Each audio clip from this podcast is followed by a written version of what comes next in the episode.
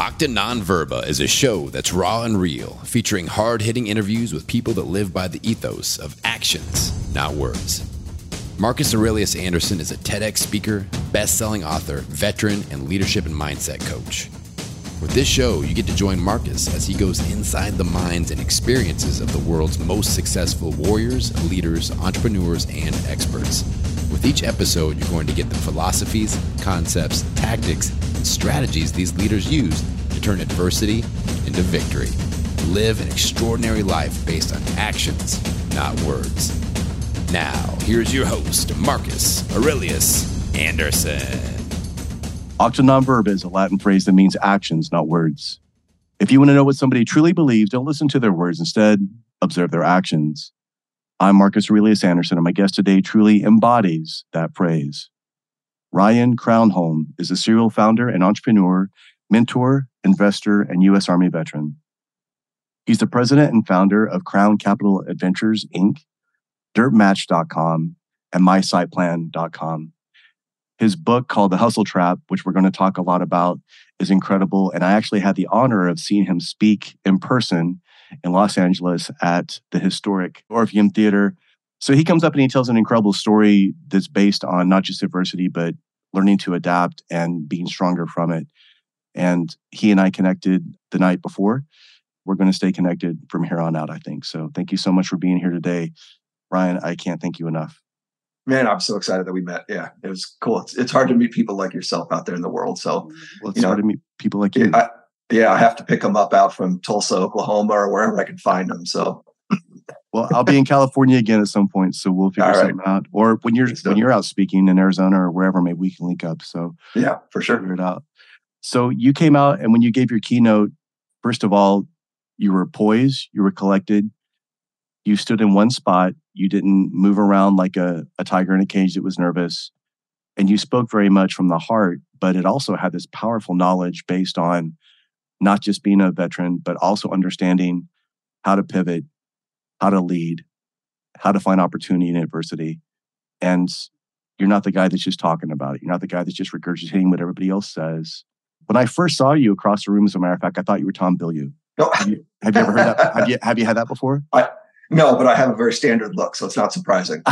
it's a, it's a compliment. You were like lean, athletic, and I I saw you, and I was like, just from the side, I was like, is that Tom? And then you came over, and I was like, well, it's not Tom, but he's still a pretty good looking, pretty good looking guy. So I'll talk. to Oh man, you're making me blush at eight o'clock in the morning.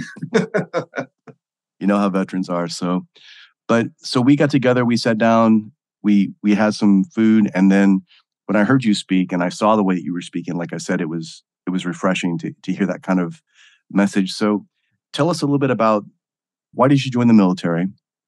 And then we will see how that unfolds and unpacks into not just the hustle trap, but what you're doing today and how you're able to do it at such a high level with a, a very open schedule to do with as you please. Yeah, sure. I, uh, military, you know, I was after high school, I was sort of a drifter, I guess. I like went to San Diego, you know, to just live there and hang out on the beach and play a lot of chess and like worked in restaurants and there was uh, there just wasn't a direction you know i never had any ambitions to go to college or at least i didn't have the finances to and so mm. i didn't know what i wanted to do so i thought well maybe if I could just take a few years and just change things up. And so I talked to a recruiter and I said, Hey, you know, what are my options? And, you know, I said, well, can I get a guaranteed duty station in Europe? I just like leave the country for a few years. I said, sure. So they signed me up and off I went to Germany and I, I landed in Germany. And as soon as I, I got off the planes, the soldiers were going off to Bosnia and they're like, welcome to Germany. See you in Bosnia, which is, you know, sort of what was going on back then. But it was, it was what, it was a thing that I needed. Uh, I was a terrible student when I was younger, but when I, when I got to um, to the military, I started taking college classes there. It turned out I was actually like uh, maybe of average intelligence and not like below, and so that gave me the confidence. So when I got out, I ended up you know uh, using my college fund, and and I ended up getting mm-hmm. a you know a degree in economics and business administration. So it worked out well. So it was sort of uh, it was join the military to find direction, and then also to get some finances for college, and and so it worked. Yeah. And that was probably your first experience with high level leadership or perhaps leadership that we don't want to reproduce in our businesses? definitely. I run my businesses now the opposite of the way we ran. We were in the military, so the military is very hierarchical. I run a very flat organization, and that just empowers people at every level to you, you know to be accountable for their own actions. No middle managers, no st- staff sergeants and command sergeant majors and privates and specialists. You know, like that dynamic drove me crazy, and so so yeah. But I learned a lot. Yeah, and again, we can talk about veterans, right? So lots of times if we can take what's positive that we learn from the military either the self-starter mentality the ability to be motivated when there's no motivation the ability to figure things out under pressure if we take those things and then say okay now i'm the one that gets to lead i'm the one that gets to say what's the objective what's the mission now we can have this ownership so to speak but also agency in the direction that we go.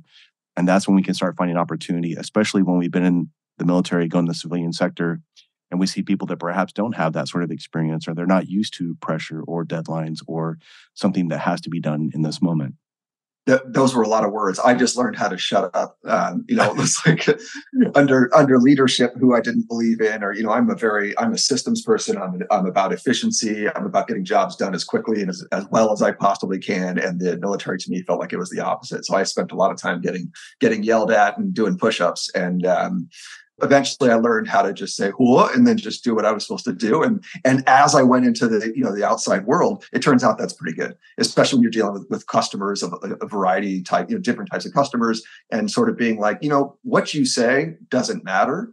It's just the fact that I do the job right, it gets done on time, and that we stand by the contract and we you pay me the money, and you know it was fine. And instead of being like, I think the ego before would have been uh, a lot more pushback of like, no, this is the way it's done, or like, you know, like in the army, you learn when to speak and when not to speak, and that that was helpful. It it is, and we also learned in the military that there's a efficient and inefficient. Mm-hmm. You and I understand that there's efficient and inefficient, and then there's short term and there's long term. So if you're speaking to somebody in your business and you're being direct, and the short term is like get it done, execute, it's like okay that may work right now but we may win this battle but we lose the war long term because that person doesn't feel valued they don't feel listened to they don't feel like you've given them any yeah. kind of responsibility or respect. But you're from this place where you had to give your men and women the ability to step up. So can you tell us about the incident that kind of forced you to let go of some of those things and how that eventually turned into something that helped you excel exponentially yeah, so it's interesting when I when I came out of the military. You know, I got out in 1999. It was a bit of a rough landing. I had nothing. I had I'd saved up those uh, those bonds. You know, you buy a hundred dollar bond or whatever, and so I had you know three thousand dollars worth of them. So I went out and I bought this beat up old Honda Accord 1984. Been through a hailstorm, covered in rust. Parents said, "Hey, you can come stay with us until you get back on your feet." Great. Moved into their house. Two weeks later, burned to the ground uh, stayed in a hotel for a little while, and then eventually ended up sleeping on friends' couches and in my car. I'm like, oh man, Mike's command sergeant major pulled me aside when I was getting out of the military. He said, Crownholm, you can make a good career in this in the military, but there's nothing for you in the civilian world. And I told him, I said, well, I'll tell you what, when I get out, or when you get out, look me up. I'll give you a job. And, and then I did some push-ups. but I but I did you know I you know I was a air defense so 14 Sierra uh, Stinger missiles uh, shot down airplanes. And so when I came out of the military and started filling out job applications and I'm like what's your you know core skill set? I'm like well i can shoot down airplanes and that wasn't in very high demand at the time at least not for any like you know non-terrorist type organizations. Right. so i what i did have is manual labor. I was a really strong kid and so got a job as a bouncer at a, at a bar and started bartending and then eventually started what was a hauling company loading stuff into into the trailer in my truck and taking it to the dumps. But that sort of over time turned into like, okay, well now I can get a dump truck, and then the dump trucks got bigger, and then I was like, hey, maybe I can load it with a bobcat, and then bobcats got bigger, and then hey, excavator, and then so before you know it, I've got dumpsters and roll offs and uh, excavators and uh, a lot of equipment. So I have about a, a, little about an acre of uh, of equipment all over. And so then in 2007, after seven years of doing this, I'd grown what was a you know multi-million dollar demolition company. It was doing very well, but I was very much leading from the front, much like I learned in the military. Was like mm-hmm. go out in the field, work with the guys, like keep them motivated, swing sledgehammers. And that was really good for going from zero to one, for getting off the ground. It was it was something I had to do. But what I didn't realize is that I was stuck. My growth was being thwarted because of it. Until one day I got lucky enough to get run over by one of my own trucks. One of uh, I was driving a one-ton uh, dually crew cab, and I was pulling a 10,000 pound trailer. I pulled up on a job site, little bit of a sloped road. Uh, had some jacks on the back of the trailer that were supposed to make it so it wouldn't teeter, but one of the jacks was missing. My guy went, tried to unload the Bobcat. Jack snapped. Truck came rolling down the hill. I looked up the hill and was like, uh oh. And I tried to get out of the way, couldn't do it. And I just fell directly in front of that truck. And so I, it, it, it was pretty brutal. Uh, you know, some bones crunching, twisting, turning. Truck's pretty low to the ground. Hits another car, jackknifes in the road and I'm able to pull myself out after all this. And I, you know, I'm, it's a bloody mess. I mean, I'm looking at my femur snapped in half and sticking out of my jeans. And I, you know, I can't, I can't breathe because my, my ribs were broken and they were punctured. My lungs, my shoulder was shattered. I mean, I was, I was broken. Uh, but I got it, lucky enough to get a ambulance there very quick within, you know, less than 10 minutes. And it was at a trauma center within probably 15 or 20 minutes after that. And, um, and so went through 12 hours of trauma surgery, lots of you know pins and rods and screws and you know all that stuff that they got to do to try to put you back together. And so uh, that was July 3rd, 2007. You know, July 4th, I wake up in a hospital bed and I'm like, okay, you know, I can't run my company anymore. So what's going to happen? You know, and so I get, you know, talk to my guys and I say, hey guys, this is, you know, we're in a pretty bad space. And they're like, I got you. Don't worry about it. So I'm like, hmm, yeah, like you guys can do this without me. Come on, guys. Well, they they were right. They had me. I had it turned out I'd done a pretty good job of hiring, and uh, I had some really exceptional people that worked for me. But there, so that was sort of get through the first few weeks of sort of what would be like a triaging the company, where I'm not there anymore. But you got to remember, before I was driving trucks, I was driving tractors, I was doing manual labor, I was pulling permits, I was doing sales, I was drawing my my plans. I was, I mean, I probably had a dozen different jobs. And so inevitably I couldn't do a lot of those things. And so I had to really figure out who was going to do them, what people I was going to need, what systems I was going to need. You know, it was 2007, and so the economy was starting to really dip off. And so I didn't have a, a, huge war chest of capital to go out and hire a bunch of people to do it for me. So I just had to do it the smart way. I had to look for different means of revenue. Uh, I had to look for ways to save money. And so, you know, I, I, you know, in my talk, I talked about, you know, I was as I'm doing these things, and I'm sitting, you know, at, behind a computer for the first time ever, and not behind a truck, and I'm like, well, you know, what uh, what does our expenses look like? So I'm going through a P&L and I'm looking at our like our recycling fees are going through the roof, thousands of dollars a month. And I'm like, what is this? And I see there's like uh, electronics and appliances, the dump fees now they're charging for these things. And I'm like, well, how are they charging for it? I thought I thought they could make money off of these things. So I do a little bit of research. I go, oh, they can make money. You just need a state license. And so I went to, you know, state of California and said, hey, the landfills, they all have this license where they're they're able to recycle the stuff and make money. And I want that one. And they went, okay, so what? I'm like, so they told me they told me no, and I and so eventually I kept you know kept pushing it as I do because I'm a little bit persistent, and eventually got the license and uh, started accepting those things at our own facility, and we started you know, actually turning this into a revenue source. And so we took what was an expense, turned into revenues, and eventually opened a second center, and then started doing recycling events all over the Bay Area. Uh, you know, we also because the housing market was collapsing, there was a lot of foreclosures going on. So I got on the phone which was something I couldn't do when I was in the field, too much jackhammering in the background. And I start calling banks and realtors with foreclosures. And I say, hey, what are you guys doing with those foreclosures? We can fix them up. I got a bunch of guys looking for work. And so I just tell them we can, you know, we can weed whack them. We can strap the water heaters, put up smoke detectors. We can board up buildings. And, all, you know, we got busy. So we went to work. Um, you know, I did a Google AdWords campaign. And I said, well, I've got all these excavators and trucks and everything that we used to do underground construction and demolition, all this stuff that was tied to the housing market. And this was dipping off. And so I give a list of 50 different things to my AdWords guys, and I'm saying, well, let's run a campaign and see what takes off. And we started to see swimming pool removal. And so we go, okay, hmm. Let's let's check that check that out. And so I made some flyers, swimming pool removal specialist. I I made a website, I hate my swimmingpool.com. And I, you know, I had like uh, I, I had the license plate pool hater on my on my pickup truck. And so I just branded myself as the authority in pool removal. I started a blog and that blog had got international attention. So people from all over the world were, were emailing me about the process. I hired a geotech soils engineer. So I really I went about it to make sure that I was going to do it 100% the right way. Mm-hmm. Um, and so within a few years, we were taking out 300 swimming pools a year. And this was, you know, very high margin work. And so these were all the things that I was able to see while I was on the outside of my business, Whereas when I was on the inside of my business, I was just like, I like the economy's coming down. We need to do more work and we need to do it faster and harder. And I was working myself into the ground. And so this was a two year transformation for me of, you know, two years of surgeries where I had another six surgeries putting me back together wow. and you know, running my business from a different perspective. And it was completely life altering. And I, you know, even today, I had the systems that I created within that because I sold that business seven years later, 2014, I sold that business.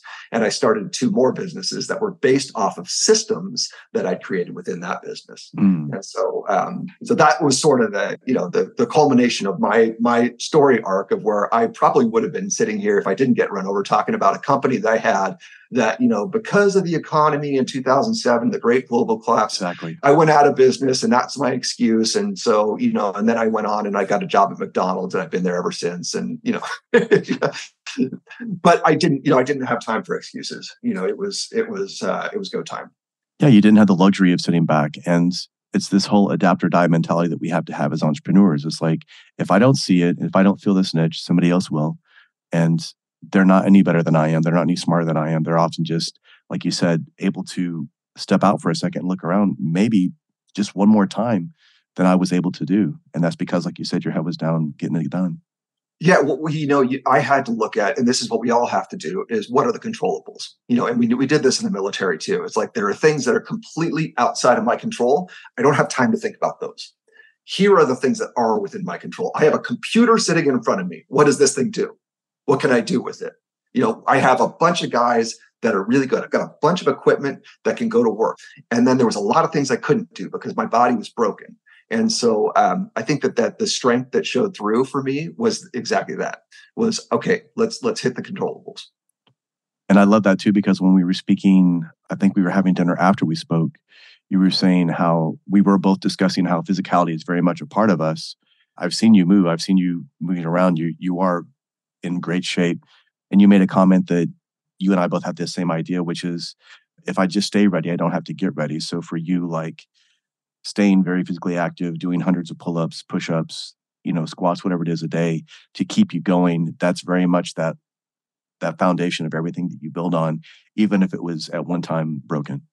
Yeah, yeah. Well, also the fact that if I if I don't do those things, I'm a cripple. Like I, you know, I stay very strong, and yeah. as a result, you know, I I my body functions. But if I let myself go and I put on some weight, I I'm in a I'm in a pretty bad way. And so I'm trying not to be a crippled old man. Yeah, that's why I work I work out. You know, the, it shifted. You know, I grew up. I was like I said before, I got in the military as a big kid. I used to throw around a lot of weights, a bouncer. You know, and like I was took a lot of pride in that.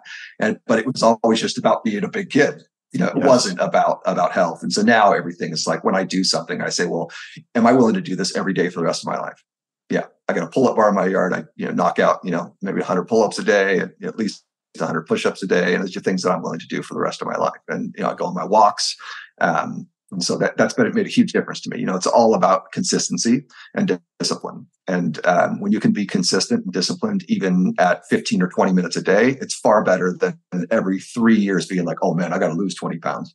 You know, like that's, that is not the life that I'm, that I'm living. And you were also doing Tough Mudders and other things like that to give you that additional kind of competitive push. I, I do some of that stuff occasionally. Yeah, just this, those are like the fun things. But to be honest, the last Tough Mudder that I did, I ended up. Uh, this is crazy. I was doing a rope climb, and as I was climbing up, this uh, this bicep fell off. it curled up in a ball down here. It just ripped. It just ripped. It, it, the tendon came disconnected, and it came. It, so I had a headband on, so I took my headband off. I tied my bicep back, and this happened at like mile seven, and it was oh a 13 mile Tough. So I tied the bag in place and I finished it. and then and then the next day I went in and had surgery to have it all you know put back into place. But um, wow. that was funny because I was at the time I was with the whole team from Pottery Barn and they were giving the signal medic medic like you know crossing their arms and yep. I'm saying guys shut up they're gonna make me quit they're gonna DQ me shut up so uh, so yeah I've avoided Tough Mudder since then but that's that's that military kind of mentality is like i'm already hurt i'm already injured i'm already out here i'm already sweaty i'm literally halfway through why would i stop now like i can finish yeah. this thing yeah and, and, you did of course you said your wife she was like what what was going on I saw her at the halfway point. She was yeah. at the very top. It was at like Heavenly or Squaw Valley or something. And she's at the halfway point and she's like, Hey, honey, how's it going? What's going on with your arm? I'm like, Don't worry about it. I got this. One arm. But that's where the teamwork comes in too, right? Because they help you over the rest of the obstacles. Mm-hmm. So entrepreneurship, social media makes it very sexy, makes it very exotic, makes it very enticing. What is the biggest misconception about being a serial entrepreneur that you could tell people? Well, uh, you know, lately, uh, entrepreneurship, I think that people try to make it out as if it's easy. There's thousands of guys on the internet telling you, like, take these seven easy steps to a million dollars. And it's not. And entrepreneurship can be easy, but not at first. It's much like a, you know, I, I love to go hiking. I throw on my backpack, I go on a 10 mile hike, I throw on a 50 pound sack. And uh, the first mile is crowded. The second mile is less so. The third mile is less. By the time you're five or six miles it's like you and it's like me and marcus right? It's like everybody else has fallen away. Yeah. and so um, you know that's very true for entrepreneurship. You know a lot of people try to make this impression that they have can somehow on that first mile can have the trail to themselves. You can't. That's the hard work needs to put in the beginning i call it front loading mm-hmm. when i look at a business idea I'm usually saying, okay, I don't just say, okay, well, let's just test this out. I say, I'm going to put 200 hours of my time into this to see if it's viable. And I know that after the 200 hours, maybe I can get an MVP together. And I'm going to say, now I need another thousand hours before I can say whether or not this is going to be a, a successful business. You know, so there's a, a, huge amount of time. Now, some there's some shortcuts if you have some capital and you can raise people and you you know you can leverage different softwares that are you know a little bit more expensive. And so i'm, I'm able to iterate a little faster now that i'm capitalized. But uh, but that's always the approach that i've taken you know, a lot of people go and they start a business and they're immediately like oh who's the competition? Oh there's already a lot of other people doing that. Like no you look at the competition and go okay what are their weaknesses?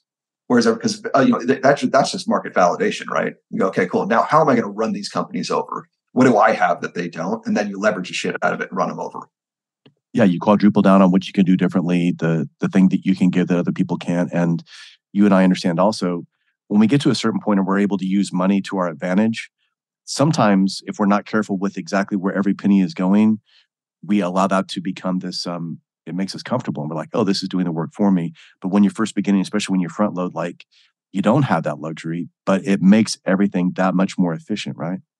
Yeah, yeah, it's uh, yeah. In the beginning, there's there's no replacement for you when creating the systems. You know, when creating what the company is going to be and creating the roles and the standard operating procedures, all that upfront work to make sure that what you are building is systematized so that it grows in your reflection moving forward. Uh, because running like crazy and then trying to bring structure in later on down the road is hard. And so if you can do it from the very beginning, um, you can build a, a pretty amazing business. And like you said, this idea of saying, I'm going to put 200 hours into this, like you said, this is not a part time job. This is not, you know, a side hustle. Like this is what you're monogamous to this thing to get it where it needs to be. And then, like you said, within 200 hours, you know, actually, probably within 100 hours, you're pretty sure of of what like this is actually worth more time and more investment, or maybe it's not. It depend, depending on how how intimate you are with the space but I, I, found that 200 hours, which is, you know, maybe you're doing 20 hours a week for 10 weeks. So 10 is. weeks of like starting validation, putting ideas together. Maybe you have a website, you're, you're putting it together, you're changing things out, you're making phone calls, you're doing market research. And then, you know, so let's say at 100 hours, you're like, all right, I think that we're on to something. At least you can at that point say whether um, you want to quit or keep going forward. But I, but I found 200 hours is the is the number to sort of get your at least your first sale. And that's beautiful because that's essentially, like you said, Tim, weeks. That's two and a half months. We can all put enough of that time in, or even people that have a, a full time nine to five and they're like, I want to do a side hustle. It's like, man, you can absolutely do it, but you have to have that commitment. You can't just do it when it's convenient or do it when you see a Gary Vee clip or do it whenever it feels like there's you know an opportunity. It's like we have to go out and create the opportunity and then it presents itself as we're out there doing the work. Yeah 100% and with your systems and, and you talk about this in the hustle trap but tell me about what do you see people doing that are either using systems but they're using them ineffectively or people that think well i don't have time to create systems right now yeah so i'd like to say busyness is a sign of laziness. A lot of entrepreneurs are extremely busy because that feels good. It's like well i'm mm-hmm. busy so i must be getting a lot done so, for example, you might spend an hour every day working on something that's repetitive. Whereas if you created a system around that thing, which might take you five or 10 hours to create a really rock solid system and then to hand it off to someone else or to, or to let it automate itself. So people just don't want to put in the five or 10 hours to save themselves an hour a day. So that's what I do. I look at it, well, okay, I mean, if I have something I'm doing five minutes a day, I'm willing to spend five hours to get rid of that. I don't want to have anything to do on any day. So when I come into work, I can just say, you know, I'm working on all of the things in my business that are the next 10x. That's all of my attention. And so I have no interest in dealing with customer service or you know, this is all taken care of through the systems. Customers are happy. I've aligned their what they want with my employees and with my profit margin. So we've we've we've created alignment, feedback loops. All that stuff is going to happen. And so, um, and I talk a lot about this in the hustle trap as well about how I, I do this, mostly through people and systems. And that's very much again about the idea of efficient or inefficient, if it works or if it doesn't work, but also again, long term. So like you're saying, it's almost like teaching a, a guy to to use the jackhammer. You you front load that time initially, but when you teach him correctly, now you can step back and now you're not in the field. So as you were saying, people like, well, I'll just do it myself because I, I can do it faster. But they're not helping this person learn, or they're not giving them the opportunity to take ownership to be able to step into that role, which again frees us up to be able to do it later. So that that micromanagement, I don't know if it's something they do intentionally because of ego or they do it because they don't have the ability to step up and out and say, this isn't really helping me long term because as you were saying, you can keep doing that for years, but it's not going to allow you to do the other things that only you can do. Yeah, yeah. So I think it was uh was it Thomas Jefferson, Abraham Lincoln, I said that, you know, if I'd given five hours to cut down a tree, I'll spend the first four hours sharpening my axe. Yeah. That's, uh, yeah, Abe Lincoln. Yeah, that's you know that's sort of the idea is like you got to put in the work to, to be more efficient. You have to th- be thoughtful about the way you run through you know business and, and through life as well. you know, entrepreneurship for me is not just about business. I'm entrepreneurial in every part of my life. I was even in I homeschool my son, you know, because I was looking at what was going on in the in the school system and just saying, well, this is this isn't serving him. You know, they're trying to teach to the middle. He's staring at the ceiling. He's bored. He's, you know, so I'm putting him in a system that I've opted out of, where I've said I'm not going to be a part of the system. I'm going to create my own life. And then I, you know, it felt like almost a hypocrite that I'm putting my son in the public school system in a system that's broken. And so I'm saying, you know, forget it. No, we'll pull you out and we'll start doing things our own way. And he's, you know, in the seventh grade now, and he could, I mean, he could pass a GED. He could, he could graduate from high school if he wanted to. He's brilliant. Uh, but that wouldn't have happened otherwise. And so, you know, I think about that in finances. I think about it in real estate. I think, I mean, entrepreneurship is spread across every part of my life. It's just the way to think yeah it's it's basically your your operating system. It's almost like your philosophy because it's and to me uh, philosophy is only useful as it is pragmatic. So we have a lot of people that will embrace dogma or mentality because it has these these names fixated to it but for you you're like again, is this going to be something that that helps me long term? Is this going to make my my boy better? Like you're giving him a real world MBA right now as he grows up in a very real world situation. So that's yeah. That's, I, I, bring him to work with me. I bring him to business meetings. He's so he's on another level. You know, you know. Not only do we homeschool him, but we also sort of road school him. So we would do things like we would learn about geothermal energy and Viking culture. And then we'd go to Iceland for three weeks and we'd connect the dots. We'd go to Hamilton. Wow. So we'd learn about the, the Declaration of Independence and we would go and like look at the documents in, in, in New York and DC. And, you know, we've got, I mean, we did like three weeks in Alaska. We did, you know, three weeks in Ecuador, three weeks. We went to, you know, spend three weeks in Bogota. Like, so we would just take him around the world and just give, as we were, you know, it's sort of selfish. I wanted to go to these places, but I'm like, what, what curriculum can I build that we can study beforehand so that when we go there, he connects the dots. And so he's yes. like on, on another, on another level. So very, very cool. And you also give him a very martial background as well, so that he understands how to protect himself, and that gives that confidence between jujitsu, wrestling, and everything else, right?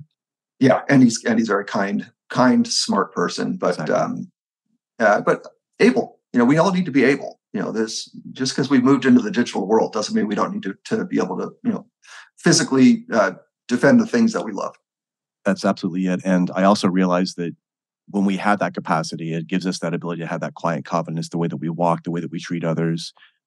The more strength that we have, the more that we can help others that are not as strong. So whether it be financially strong, we can help those in need, person that falls down, or a person that can't defend themselves. If we're strong, we have the capacity to protect them when they can't protect themselves. So that's, in my opinion, the stronger that we get, the more responsible we need to be with that strength.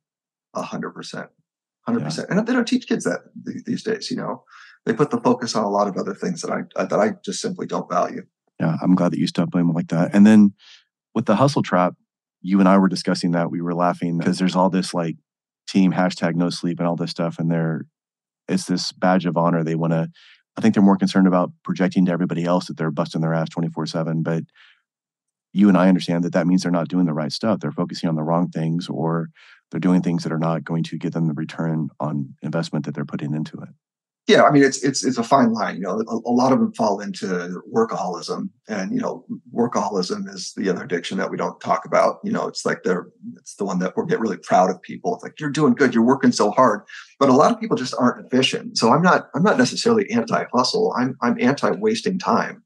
You know, you get someone like Elon Musk. He's he's perfected this. He can run all these different businesses. He works 20 hours a day, but he's not focusing on the minutia. You know, he focuses on on the big level things. And so I don't want to work like that. I, I want to spend, you know, a lot more time with my family. You know, I have a certain balance that's good for me, uh, which has changed throughout the years. You know, when I was younger, I 99% work. And now I want, you know, maybe 20% work, you know. So uh, it, I would say that the, the hustle that's required to get a business off the ground from zero to one uh, is absolutely necessary. But at some point, it's going to start to work against you. And so to be very cognizant of that, of like where are, you know, once you start bringing on staff and you start bringing on the systems and you start thinking about what other things could I do if I was sitting at, at the thousand foot level looking down on my business, what things would I see that I can't see from here? And it's amazing what you what you find. So um, so I was just tell people like it's not anti-hustle. If you want to be a workaholic hustler, fine, but don't spend your time you know, making cold calls and paying payroll and uh, creating advertisements and you know like these are things that are, that you can hire people or you can train people to do. Um, and so once you sort of set back and you know, at the end of the day when entrepreneurs get bold, like bored they get creative right? And so if you set your business up to where you don't have anything to do anymore you're like hmm, okay I, i'm really bored. And then you start going maybe I should do like look at this. I should look at that. Or maybe I could branch out in this like this new area of business, this new like there's that's where all the 10x growth comes from. It comes from that curiosity. But if you don't give yourself that space, you'll never find it. And it's like you said, once you give yourself that bandwidth, because you're already kind of operating on this level, all these other opportunities sort of come through where you have these ideas where you're like, huh, I haven't seen somebody combine these things. Oftentimes it's very much like this Venn diagram, like what you were discussing, where okay, I have these guys that are great at demo, they're great at construction, but let's see what happens here. And then when you did the AdWords and you got the the pool component, that Venn diagram became that that niche that you were able to own. That piece of the pie was all yours. Niche down when Christopher Lochhead talks about it, he says if you're the first one in that area, you very much own three quarter of that pie, irrespective of who comes in that tries to undercut you, that tries to outwork you because you've already the you're already the heir apparent. Yep. Yep. And so that's the the case with both of my businesses. I was first there and there's been a lot of copycats and people have come behind me, but they'll never catch up because the systems I have set up, although I don't work a lot, I have forward motion in my businesses hundreds of hours a day of forward motion that are happening on my behalf because I set systems for people to be able to do that for me. So uh, it's not set it and forget it. It's set it up and manage it and create the metrics so that you know when your attention is needed to come in and fix something. Yeah. And that's the other part of, like you said, being able to step up and out. I'm always asking, I ask two questions to the companies I work with. Like, first of all, how can we make this business model look and like antiquated by comparison within a year? What are we not doing? Or it's three years from now and the business has failed. What happened? Because now they can see the end because it makes them look really starkly at the inefficiencies now because it takes usually a year, two, three years before it becomes something that is so big that we can't yeah. choke it back, right? That's right. Yeah, I'd say three years is usually the breakout uh, for my businesses. Yeah. About three years, and that's because I I build very very durable businesses. Meaning I'm not you know blitz scaling where i'm you know basically paying a bunch of money to get a bunch of users to you know for vanity metrics to make investors want to put more money into my like this that whole game no interest I build value and I build value and people see value in what I'm doing and they come and they tell their friends and I take care of them and they're my employees they bring their friends in, the really good ones. And so we're just building this sort of long term, like this company in 10 years is going to be a behemoth. Um, but I'm not looking at an exit 18 months from the day I start. I have no interest in that. Yeah, I think sometimes they put the cart before the horse and they're trying to figure out how to, like you said, exit or how many times, like you said, with the vanity metrics trying to get PE to, to come in. And it's like, well, they're probably not looking at your your best interest in the process either, right?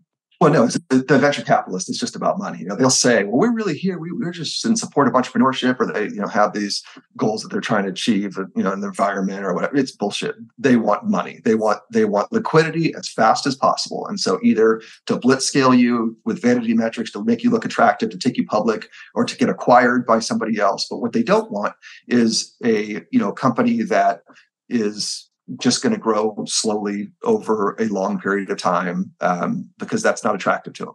So my company is, you know, even if I'm growing at 40% a year and my cash flow is is going like crazy, that's not something a VC wants because maybe my company makes a million a year in profits uh, and maybe it'll make 10 million 10 years down the road. They're like, oh, that's not fast enough. It's like, okay, yeah. So anyhow, that's know, that's the type of entrepreneur I am. You know, there are a lot of people out there that have taken this, you know, this approach of move fast, break things, raise a bunch of money, you know, spray and pray capital all over the place, and sometimes they're successful. Um, I've been through enough economic downturns that I'm just uh, extremely fiscally responsible. I'm very, very careful with the way that I grow my companies.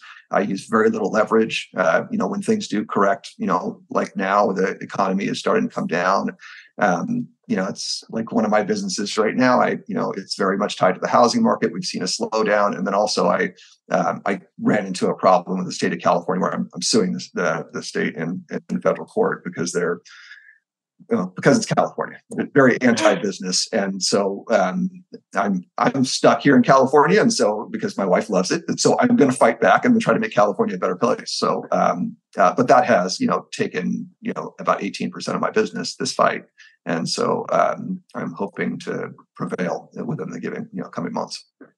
Well, again, that comes back to like you said, this is something that's long term for you, so you're not just going to lay down and even earlier what you were saying about the efficiencies with you know 10 million over 10 years absolutely that is something that's long term that is something that's effective but that that's what you're here for. And as you were saying the people that are trying to pump these things up you see what their mentality is. They want to pump it up because they want to be able to exit from what they're acquiring from you in the process. Right. Yeah i don't i don't need an exit. I, I like cash flow. It's like i don't really want to sell I've, i mean i've sold companies um, and it's nice. It's a nice liquidity event, but I've, you know, that was always just to move me into whatever I'm, whatever I'm doing next. I retired when I was 38 and I went into like deep depression, like just because I was like, what do I do?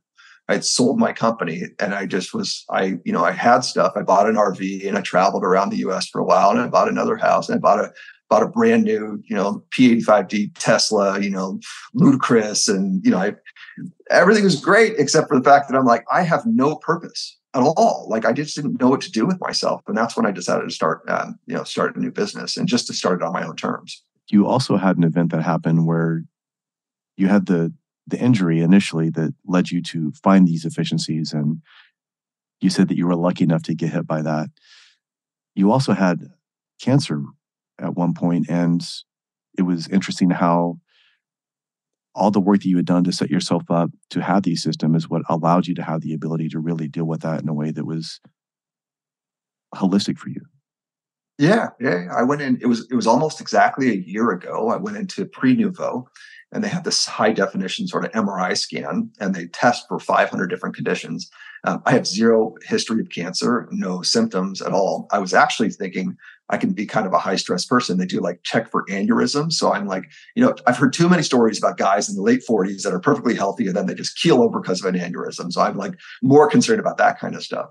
And uh, and so I went in and did this, and my doctor starts calling me. It was like two or three weeks later, frantically. He's like, "Hey, they found a huge tumor on your kidney." And so it turned out I had a renal cell carcinoma, and it was stage three. It was wow. getting into the veins and everything. It was right at the point where it was about to metastasize. And so they went in and did a surgery and they pulled my kidney out and some of the fat around it, all the cancer around it. And um, and I'm I'm cancer free now. I got I got really lucky. And this was, you know, based off of, you know, I, I told you earlier, curiosity is what makes me a good entrepreneur.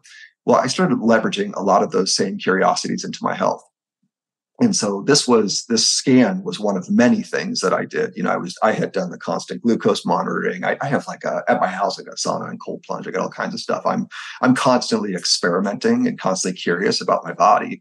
And so that curiosity saved my life. My doctor told me, he said, you know, had you wait another six months to a year, once it metastasizes, gets into your spine, it gets into your lungs, like because the location of kidney things are really, really nasty.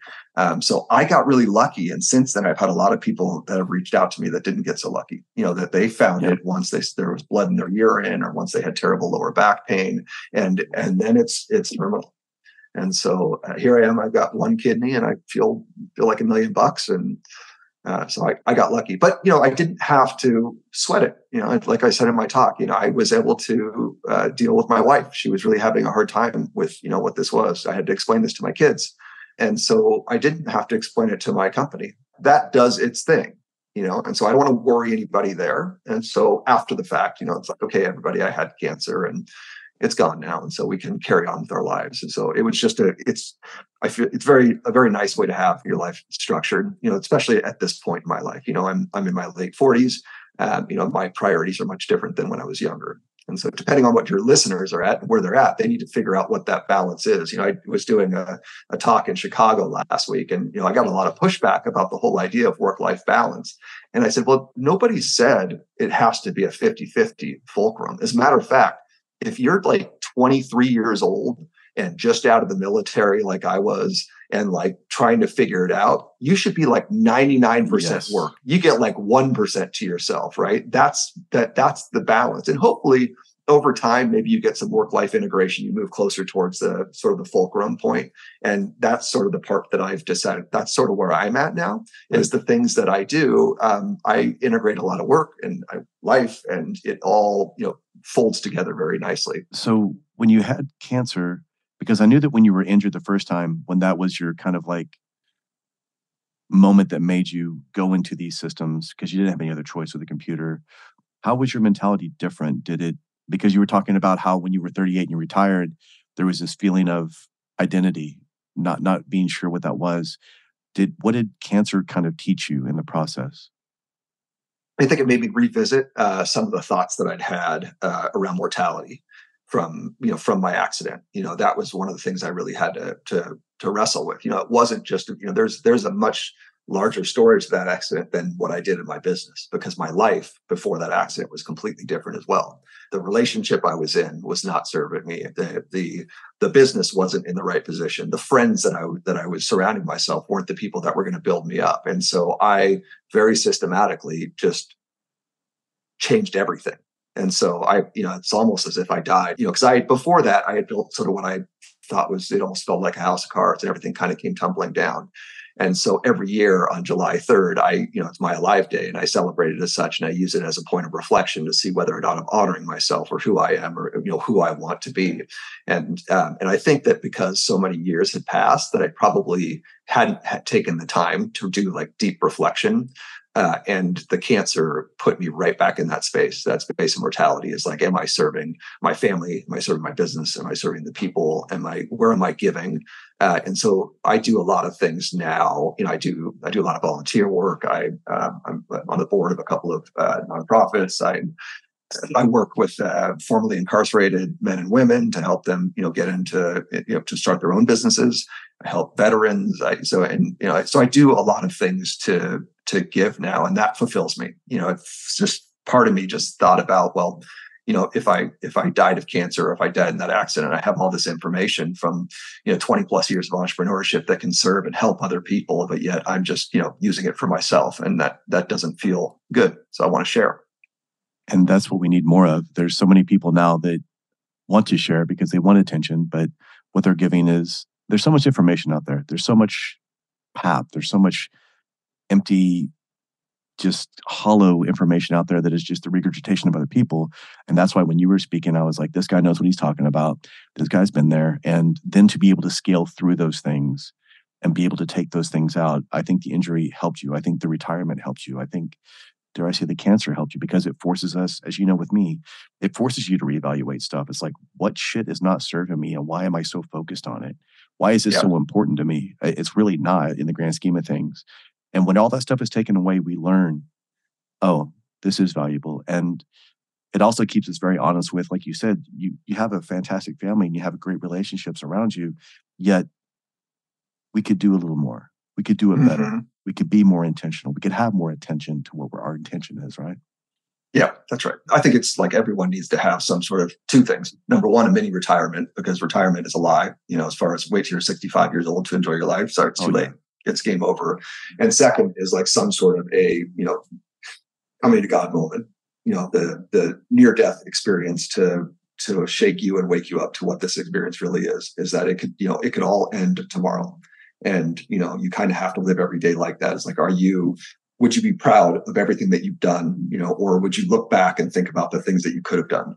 And that's a pretty terrifying thought you know to everybody thinks time is is unlimited and so once you have a near death experience you realize that time is very limited and you start to pay more attention to the time that you're wasting. Am i am i scrolling social media mindlessly? Am i just sitting here watching netflix and chilling? Am i you know am i doing things that are of service to people around me and to myself and to continue pushing forward? And or, or am i doing things that are self-serving and um, you know self-sabotaging uh, and that's where a lot of people live and so yeah it just made me be far more intentional and so like i said if i could bring someone to a near-death experience if there was a way to do that and maybe go right- get get get my truck and maybe i'll go come run you over or some of your, some of your listeners this is part of the mentorship program. This is step That's one. right. hey guys, this is really going to hurt, and you might not even live. But if you do, If you do, you're going to Yeah. crush it. yeah. So I think that that's why our messages, I think that's why, you know, we're cut from a similar cloth. Man, it, it takes getting punched in the face to just really make you realize. And here's the thing, like you get punched and then you, it doesn't, it doesn't hurt as bad as you thought it would.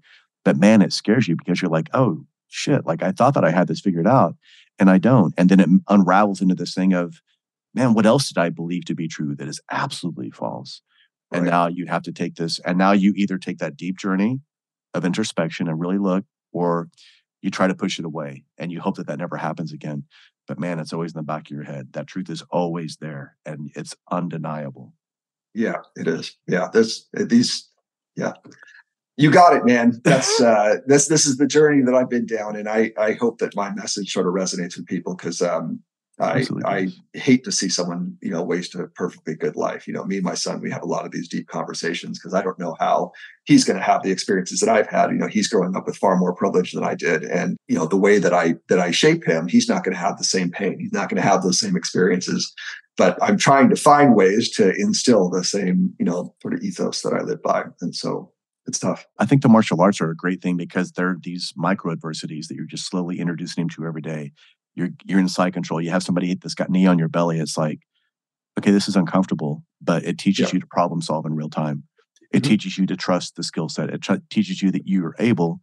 You can't. You don't just need to sit there and be the victim and tap out and say that's it. And now you become identified as a victim, and now everything you can't wait to be victimized by it because in that case, that person's not a, a victim; they're a volunteer Yeah, that's right. they're looking for it and they don't understand how detrimental that is. And like you were saying as well, I've noticed when we fixate on ourselves, oh, poor me. Oh, this has happened. Like you were saying also about like even the housing market and stuff, we have to be able to pivot. We have to be able to change. And often it takes us serving other people or finding other people to bring into this this purpose that we have that allows us Yeah. to do that. And those people literally save us when the chips are down if we've done it correctly. So you build something amazing, you you hired incredible people and you led them well because they were the ones that stepped up literally in your darkest hour. Yep, that's right. Surround yourself with amazing people. Like I take, I'm very intentional about how I hire. Since then, even more so. I go really over the top to make sure that everyone that I hire is a good cultural fit and that they're going to be able. You know, I really don't care about what skills you have. I can teach you skills. I care about your character. So I hire people of high character and then train them to do the work that we need to do. That's been great. And I do the same thing for uh, you know with my kids.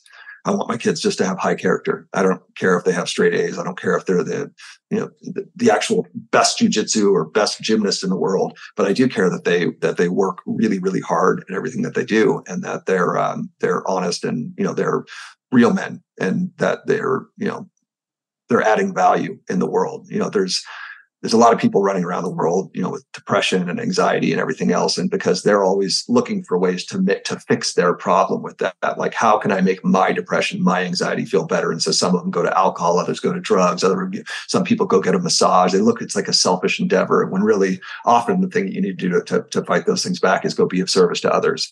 And so understanding, you know, with my kids, if you're having a hard time, it's okay, cool. Well, what can we do to go help somebody else get out of that situation? Because as a result, you helping them will help you to get out of the situation. And so I think that this is, uh, you know, somebody had asked me why I do, I volunteer so much of my time to Defy Ventures. And it was sort of like, because um, it fulfills a part of, of, of me by helping these other people. It helps the me inside when I was sleeping in the back of my car and trying to figure things out. Um, giving back to to them makes me feel more whole. Yeah. So action cures all, right? If we're sitting here yep. depressed, if we go for a walk, like you said, changes our entire biochemistry, changes everything. You're getting sun, you're getting movement, you're you're creating these opportunities Then now you you're you're taking action as opposed to just sitting there because that physicality of just sitting in one place is literally just a loop that's continuing of lack of of movement, lack of empowerment, yeah. lack of of change it's it's you know excess energy in your body. You would think that if you had excess energy in your body that you would feel great but in fact the excess energy is what makes you feel terrible. Um, it's what makes you like you know fat is excess energy. It's stored energy and that doesn't make you feel good does it? So you always got to find a way to exhaust that energy. So that's when you hit the homeostasis and that's when you're in you know that's when you're in a in a groove um, and so that's where I where I try to stay. That's why I stay active. That's why I always have forward motion in all of my endeavors. I, there's you know stagnation is not a part of my life. No, there's a there'll be plenty of time for us to be stagnant later. Now is not the time. Yeah, yeah, yeah. Right. Exactly. Exactly, and, man. I, I want to be respectful of your time, but some of the people are going to want to understand just a little bit more about your hiring process because you said you were very intentional about what that is. And can you give us a little bit more of that? And then I'll I'll let you get on to your other ventures. Sure. Yeah. So usually, if I want to hire someone, first off, I I look where where are the people that I need. Are they on Upwork? Or are they are they you know on? Do they currently have a job? Figure out where they are, and then market to them directly. Bring them in, and then I do paid tests. So if, let's say, for example, if I'm hiring a marketer, uh, maybe I get down to my last ten applic- applicants, and I say I'm going to pay you two hundred dollars each and uh, here's a marketing goal we're trying to accomplish and i want you to create uh, you know let's say a social media campaign pushing this initiative. You know I, I don't want to waste your time. It says i value your time. And so they'll come back and you know maybe five of them are you know no good. And so I go, okay, well, you're not the one. And it's not even just the test, it's also about the communication. Like how quickly did they respond? How quickly did they get it back to me? How how was their communication? You know, so I'm paying attention to a lot of other cues.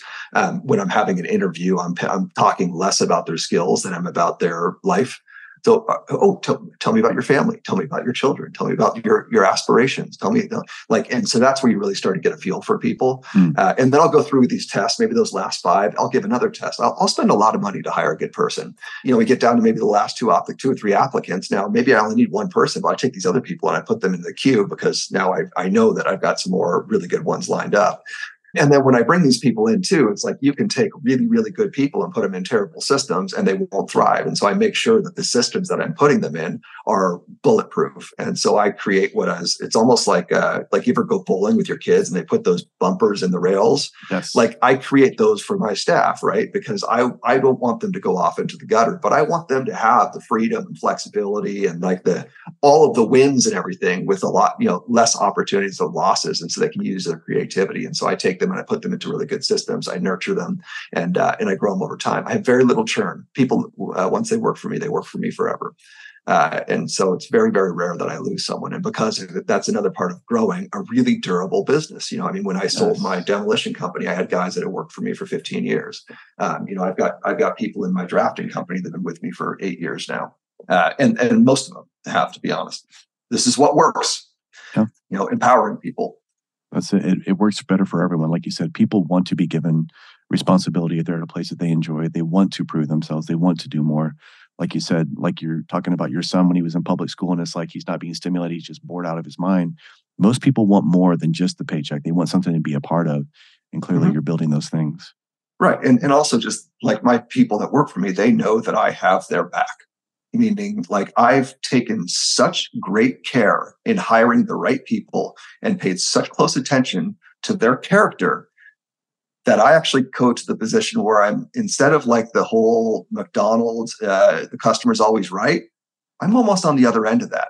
We have such clear descriptions of our services and such incredible people that work. It's very rare that a customer complaint is something that we did.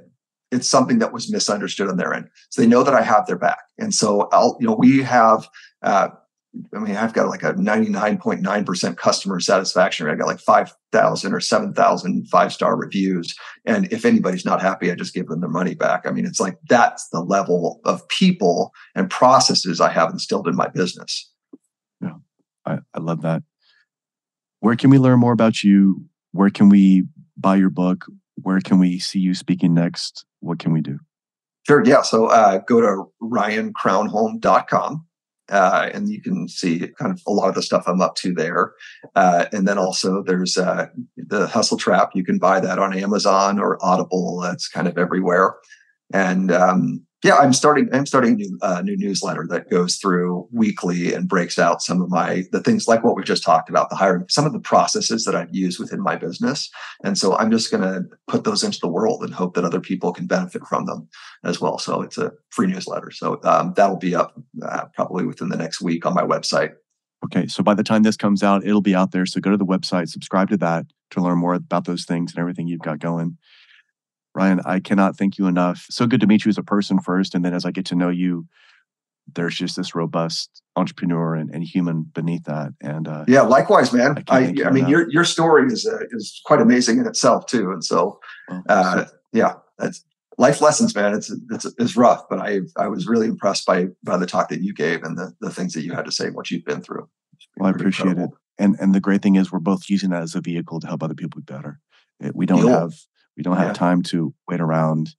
Those of you that think you have time, man, it's it's approaching faster than you think. And it doesn't have to be like a, a life altering event, but it can it can be this thing where you're saying, okay, you know, I'm 23, I'm thinking about doing this business or I'm thinking about doing this thing, but I'm not sure and I'm dating this person and I don't know if they're the right fit.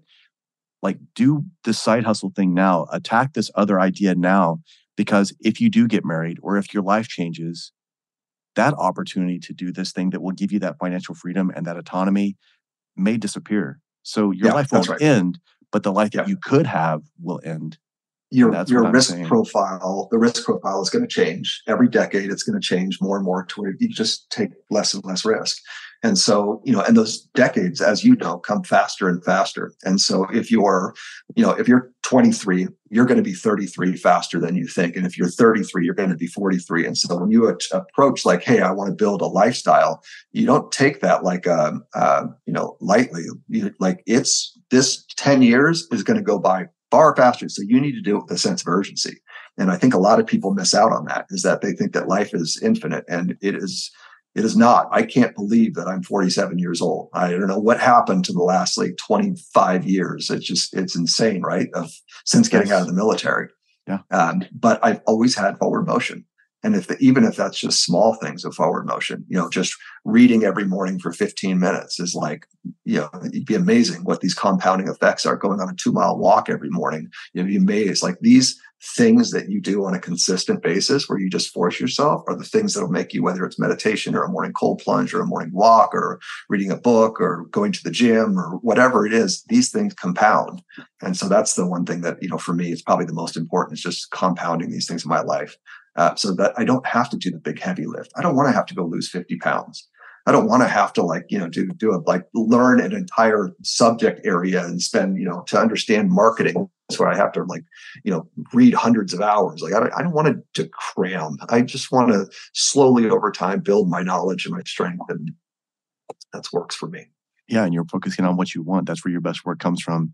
And real quick, tell us about what your, what your day docket looks like so that people can understand what you're doing and how you're able to allocate your time. Sure. Yeah. I mean, I usually wake up pretty early. I'm up, uh, I don't know, five, sometimes a little earlier. Uh, and then I don't have a strict morning routine, but I have a, uh, got a hot tub. Sometimes I'll sit out there and have a cup of coffee, look at stars.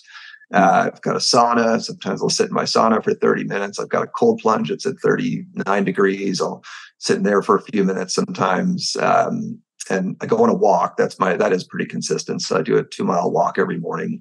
Uh, I don't listen to my headphones. I just do it with my own mind. It kind of sets me up for the day. Uh, and then by eight o'clock, I come to the office. I bank off about an hour for each of my projects. So I'll go, you know, I've got three businesses I'm running, which is, uh, you know, two in the construction technology space. One is an investment company. And so I spend an hour on each of those and then, you know, maybe another hour on my musings. So I've got, you know, studying AI, studying tools, uh, jumping on a podcast like yours, whatever it is. Um, and so, uh, so that's kind of my day. And then I go home as soon as I feel like it. I usually lose my, my motivation, inspiration by about noon or one. And so I go home and then, uh, you know, shuttle kids around to, to gymnastics or to their sports or whatever it is, hang out with my wife, uh, and then wrap up the day another, another walk with the whole family and that's love it. That's my day, and then I'm in bed by like eight thirty. and then, every, like you said, the weekends are similar, but it's it's still exactly what you want. You're living life on yeah. your own terms, and that's what this is all about. This is what freedom looks like.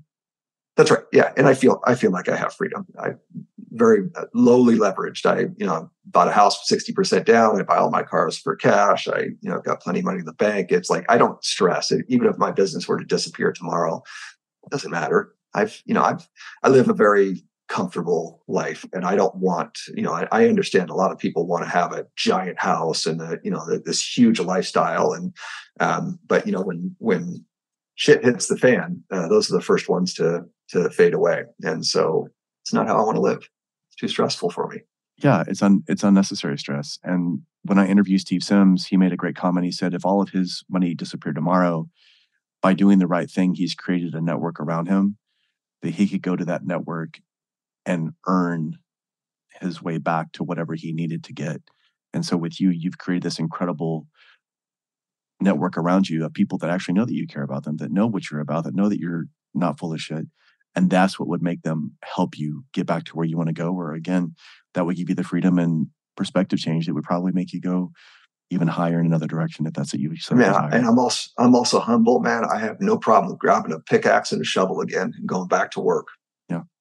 I yeah. no shame. Yeah i i'm not afraid of work so I, i'm not afraid of starting from zero. Yeah it's a it's an opportunity if nothing else. Yeah. I love it. Thank you For so much. Everybody go subscribe. Everybody go listen to this interview more than once. A lot of people think they hear something once and it's like oh yeah i heard that. Go back take some notes he dropped a lot of gold here, and uh, frankly, it was uh, it was hard earned. So if he can take some of this advice that he's taken a long time to to learn the hard way, why would you not do that? Why would you not apply this idea of what systems am I continually tripping over? What am I seeing myself repeat unnecessarily all the time? And if I could take a little bit more time right now to step away from this six months from now, what would that allow me to do? How would that free me up? What else would I do with that time, that bandwidth, that mentality? Hundred percent. Great. That's that's it. You were listening. Yeah, I paid attention for sure. Thank you so much. I uh, look forward to seeing you sometime wherever you're speaking, or if I'm in California, I'll uh, I'll try to hit you up and uh, maybe we can go get a steak or something. Yeah, you better. All right, man. Good to see you. Talk to you soon. Thanks again. All right. Yeah, bye. Thank you for listening to this episode of Octa Nonverba. If this message resonates with you, please share it out with others on social media. Hit that subscribe button and leave a review for the show anywhere you listen to podcasts. To learn more, please go to marcusaureliusanderson.com and join his Acta Non Verba Inner Circle to get exclusive content, news, and information. Until next time, remember, talk is cheap. Live your life based on actions, not words.